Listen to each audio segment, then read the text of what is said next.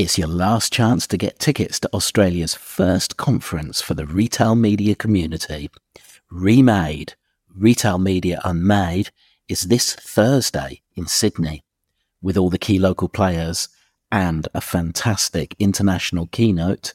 Tickets are just $295. Head to remade.net.au. That's remade.net.au.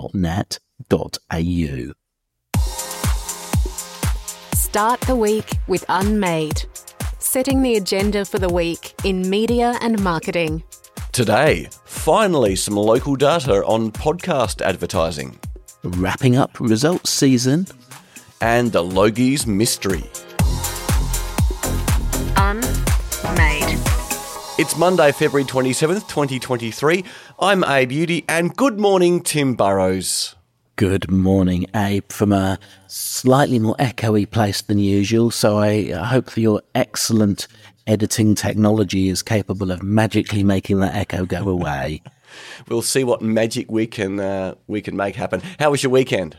Yeah, very good. Thank you very much. Although, no, I'm lying. Actually, I spent the whole weekend preparing for Remade, which is the event you just heard me talking about at the start of the podcast. So I, I didn't stray very far from my laptop, I'm afraid to say, but, um, but you know, I was, I was thinking about events. So as you know, remade as this, this retail media thing.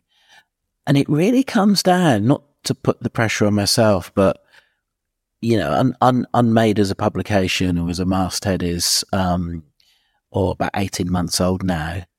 And the five or six hours between 1 p.m. and 6.30 on Thursday will be the most important five hours of our organiza- organization's existence so far, just because you have to get everything right when you do a live event. So, um, so yeah, no pressure, but I'm feeling it a little bit.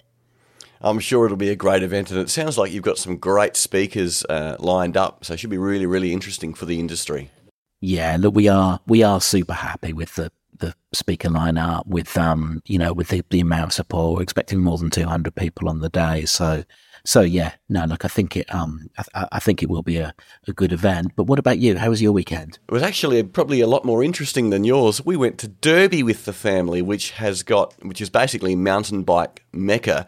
It's got some amazing world renowned trails, and took the kids riding and.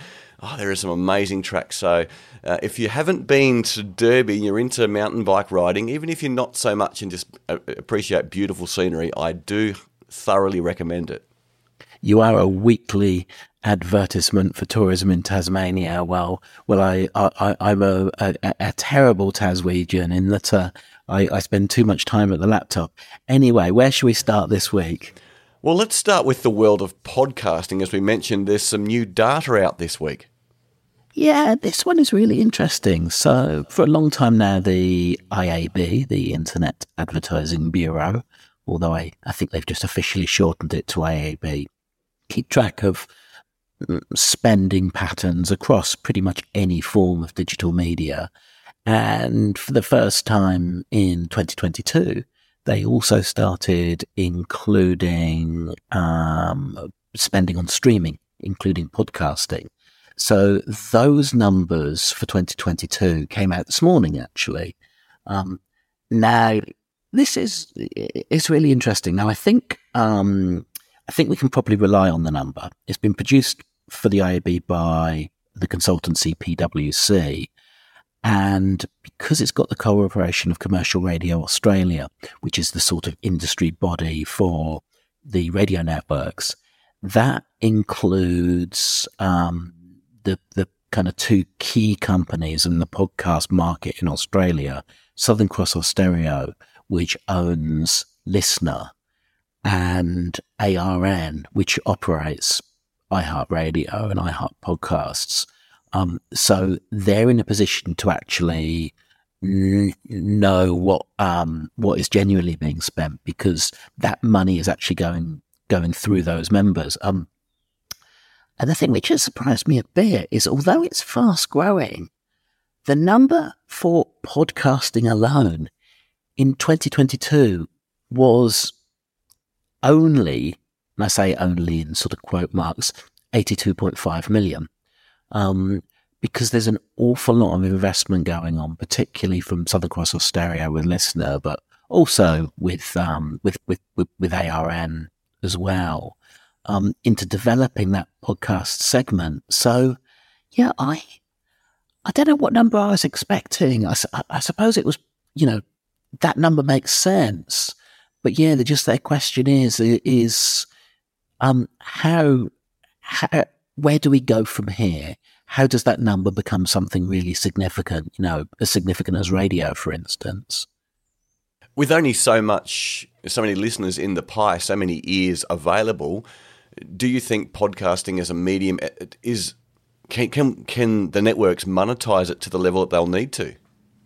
Well, look, one of the things which um, you know we, we we you know we do see is the the, the monthly podcast ranker, which one of those things it, it, it shares is the number of downloads um, being delivered.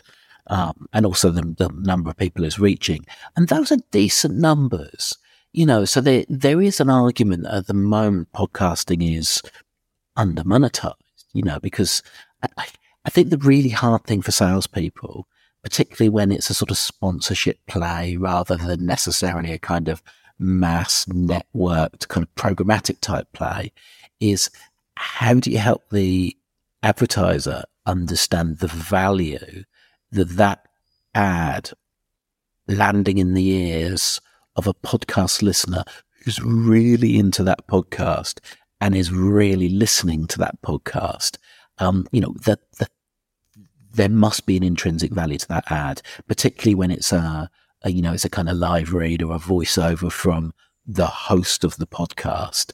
Um, but how do you factor that into the mix that that's actually worth paying a lot more for? Um, and I get the feeling that, you know, in, in the US where the industry is just a little bit more mature, that sort of is being achieved.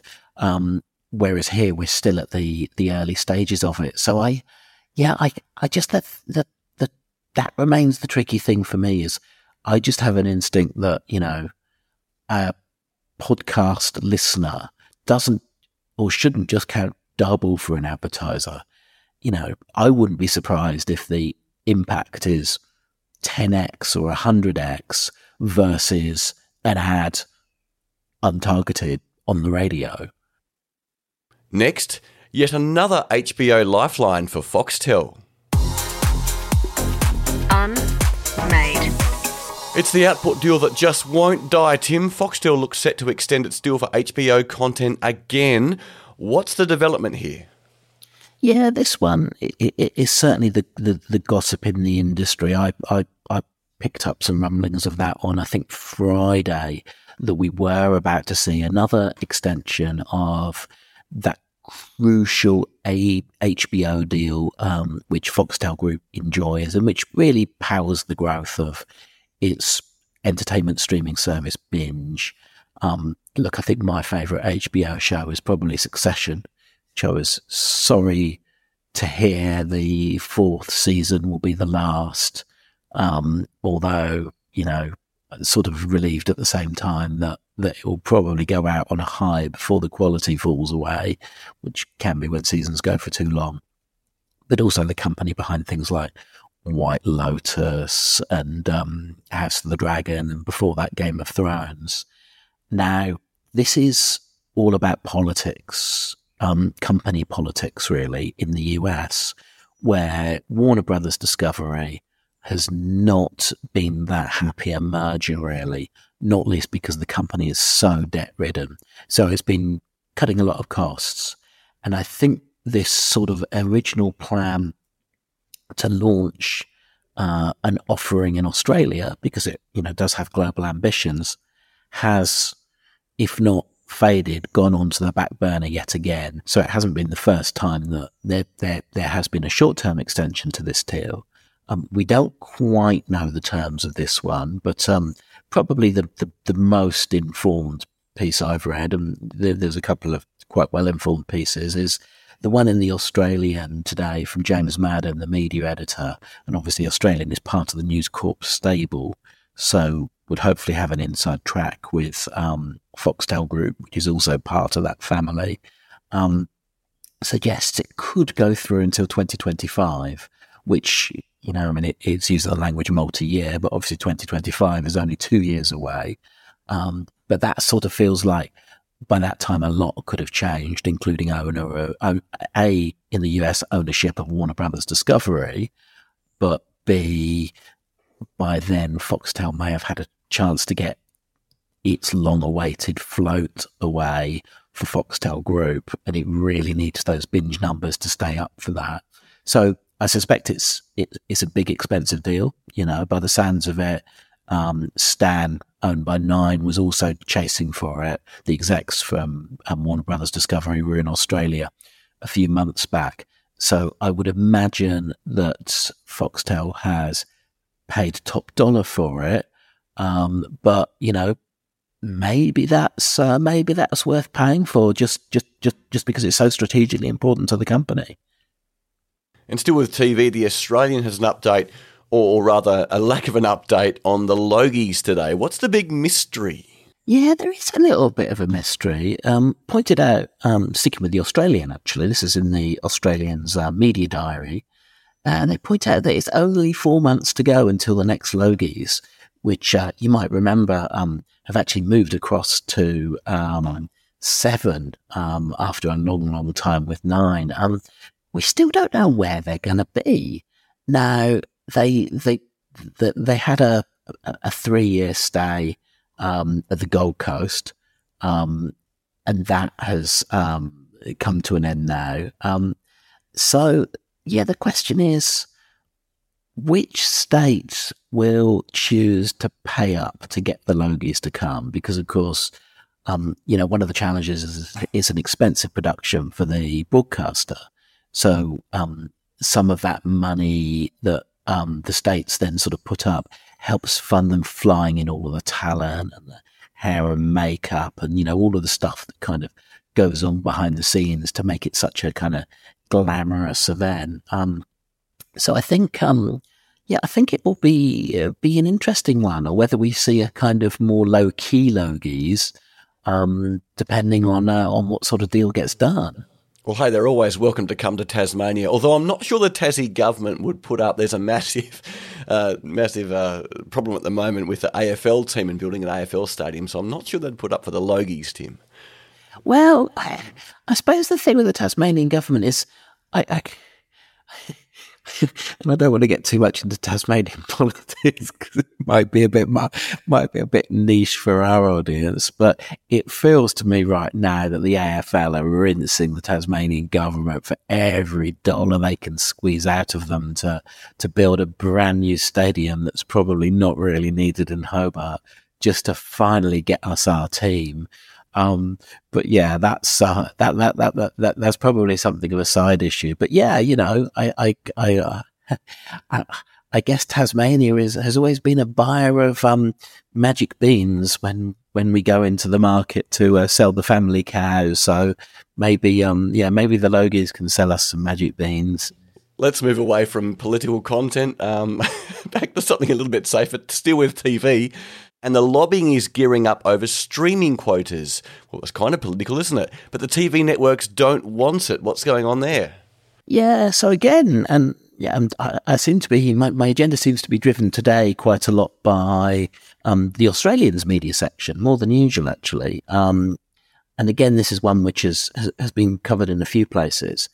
Um, the Australians reporting it as pushback or stiff pushback uh, for the government over its plans to impose Australian content obligations on the streaming platforms. So this is the idea that um, uh, any of the streaming platforms who want to operate in Australia will be expected to spend a certain proportion of their revenue on creating local content. Now, what's really worrying the TV networks about this is you know, it's a relatively small production sector for, te- for television in Australia. And if suddenly there's all this extra money pouring in from overseas, that potentially is going, and demand, that potentially is going to drive up prices for the existing players as well. So having uh, sometimes, well, often argued about the unfairness of there being an uneven playing field with there already being content quotas for um, the existing players. And um, Kerry Stokes, the the owner or the proprietor of Seven, went as far as arguing for quotas. Um, now that the penny has dropped, that this could be bad news for them too the networks are, are, are, now arguing and lobbying quite hard against it. So I noticed, for instance, when um, uh, Mike Sneesby, the um, CEO of Nine, uh, gave his results presentation to the market a few days back, he went out of his way to include some prepared remarks about how bad this might be for the sector. So, um, so there's definitely that lobbying going on, and and for me, this is going to be a fascinating test for the resolve of the Labour government when it comes to setting media policy. Because on the one hand, you've got a lot of very um, professional, intense lobbying going on from the TV industry. And of course, what you don't have is the counterbalance of um, the argument for the public interest. You know, is this in the public interest or not? Not business interest. Um, and I think this is always the challenge when it comes to sit, setting media policy is sometimes the interest of ordinary Australians isn't represented in the room. And it's going to be very interesting to see how the Labour government balance that one out or, or whether, as usually happens with any media minister of any stripe, they cave in to what the big media players want in the end. Up next, what we learned in results season. Unmade. We're now pretty much at the end of the financial results season. Tim, your overall thoughts? Yeah, um, no shocks. Everybody is expecting a tough time of it. Um, you know, that's, that, that, that's definitely the case. I don't think any of the media company bosses gave guidance to the market for what their next set of results would look like, which pre-COVID was the norm that people would, would, would, would do this. Certainly, certainly quarter by quarter, sometimes half by half, and even year by year. So that you know, we, we, we're definitely in the short term period. Um, there's that sense that I think we've all got of nobody quite knows what the economy is going to do. But of course, for media, you know, any downturn is always worse for media because advertising is one of those things which is very easy to cut from a business's budget. So I don't think anybody is expecting a better year than we've just had.